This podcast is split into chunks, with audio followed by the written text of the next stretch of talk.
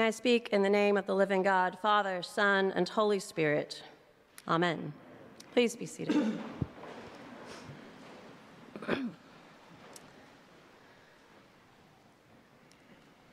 On Saturday, we began a week of celebrations marking the 50th anniversary of St. Stephen's. The confluence of marking the 50th anniversary of our parish this month, within a few weeks of the first anniversary of Ju- the June 16th tragedy in our parish hall, seems like a lot of very different feelings to embrace and process within such a short window of time. This month, we will celebrate all the joy of being together as the body of Christ gathered as St. Stephen's. And next month, we will pause to remember three lives ended too soon as we continue to support and uplift all those whose lives have been forever changed by the events in our parish hall last summer. Today, as we look toward both of these commemorations, we do so having come through an especially intense week in which the person responsible pled guilty and accepted a sentence of life in prison without parole. Family members of those who died, along with Catherine, John, and myself, and other supporters of St. Stephen's, attended the hearing at which the perspective of the victims was given voice with great courage by Linda Rainey. With this as the backdrop, the readings set forth for us for this fifth Sunday in Easter seem particularly poignant.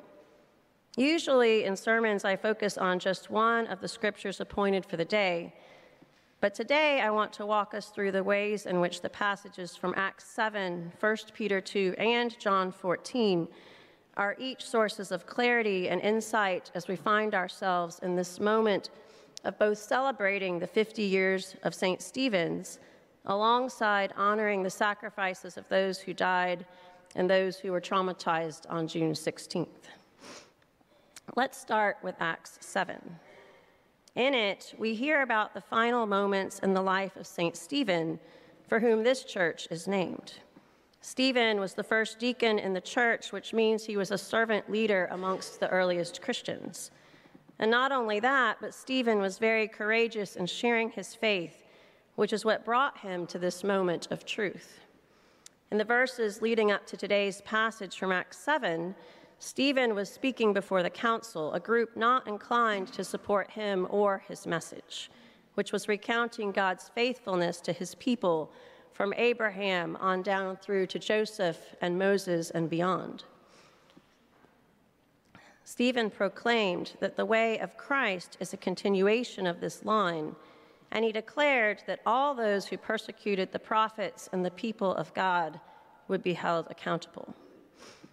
To give some context, here is some of what Stephen said to the council that led to his martyrdom.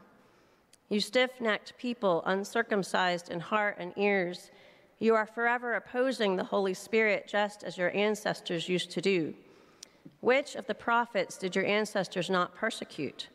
They killed those who foretold the coming of the righteous one, and now you have become his betrayers and murderers. You are the ones that received the law as ordained by angels and yet you have not kept it.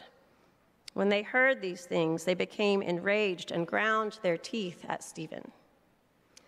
This is the backdrop for the verses about Stephen gazing into heaven, seeing the glory of God and Jesus at his right hand.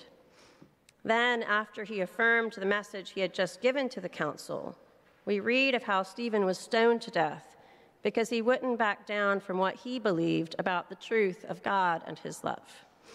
Yet, in that moment, when those who disagreed with him were in the very act of killing his body, Stephen prayed, Lord Jesus, receive my spirit. Then he knelt down and cried out in a loud voice, Lord, do not hold this sin against them. And when he had said this, he died. It's not hard to see how this story of Stephen, the martyr who is the patron saint of this church, connects with the story of the martyrs of St. Stephen's who stayed true to their beliefs to the very end. They lived out their belief in extending the love and hospitality of Christ and were faithful to that love in their last moments.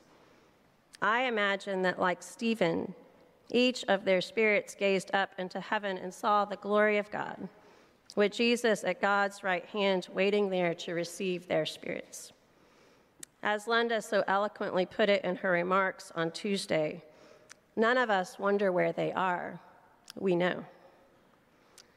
Now, I'd like to reflect on how the words we hear from 1 Peter and John 14 are also helpful to us as we look to navigate through these challenging times with hopefulness for what God has in store for our future as individuals and as a church.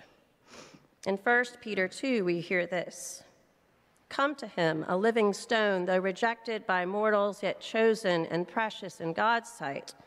Like living stones, let yourself be built into a spiritual house, to be a holy priesthood to offer spiritual sacrifices acceptable to God through Jesus Christ. You are a chosen race, a royal priesthood, a holy nation, God's own people, in order that you may proclaim the mighty acts of Him who called you out of darkness into His marvelous light. Let yourself be built into a spiritual house each of you and every person who has been a part of St. Stephen's over these past 50 years is a living stone, chosen and precious in God's sight. With Jesus as our chief cornerstone, St. Stephen's has been built into a spiritual house, characterized by open hearts, open hands, and open doors. Together, made one in the love of Christ by the power of the Holy Spirit at work in and through us we are God's own people, proclaiming the mighty acts of the one who has called us out of darkness into his marvelous light. As a spiritual house, both empowered by and illumined by the light of God's unending love for us, we are then called to bear that light out into the community beyond St. Stephen's. Even this past year, when we found ourselves so unexpectedly propelled into great darkness, even amidst all of that, we continue to live into God's call for us, which is to follow Christ into his marvelous light and love. As Linda so beautifully proclaimed on Tuesday, love lives, and it is healing. Finally, in John 14, we hear Jesus reassuring his disciples with these words Do not let your hearts be troubled. Believe in God, believe also in me. In my Father's house there are many dwelling places. If it were not so, would I have told you that I go to prepare a place for you? And if I go and prepare a place for you, I will come again and take you to myself, so that where I am, there you may also be.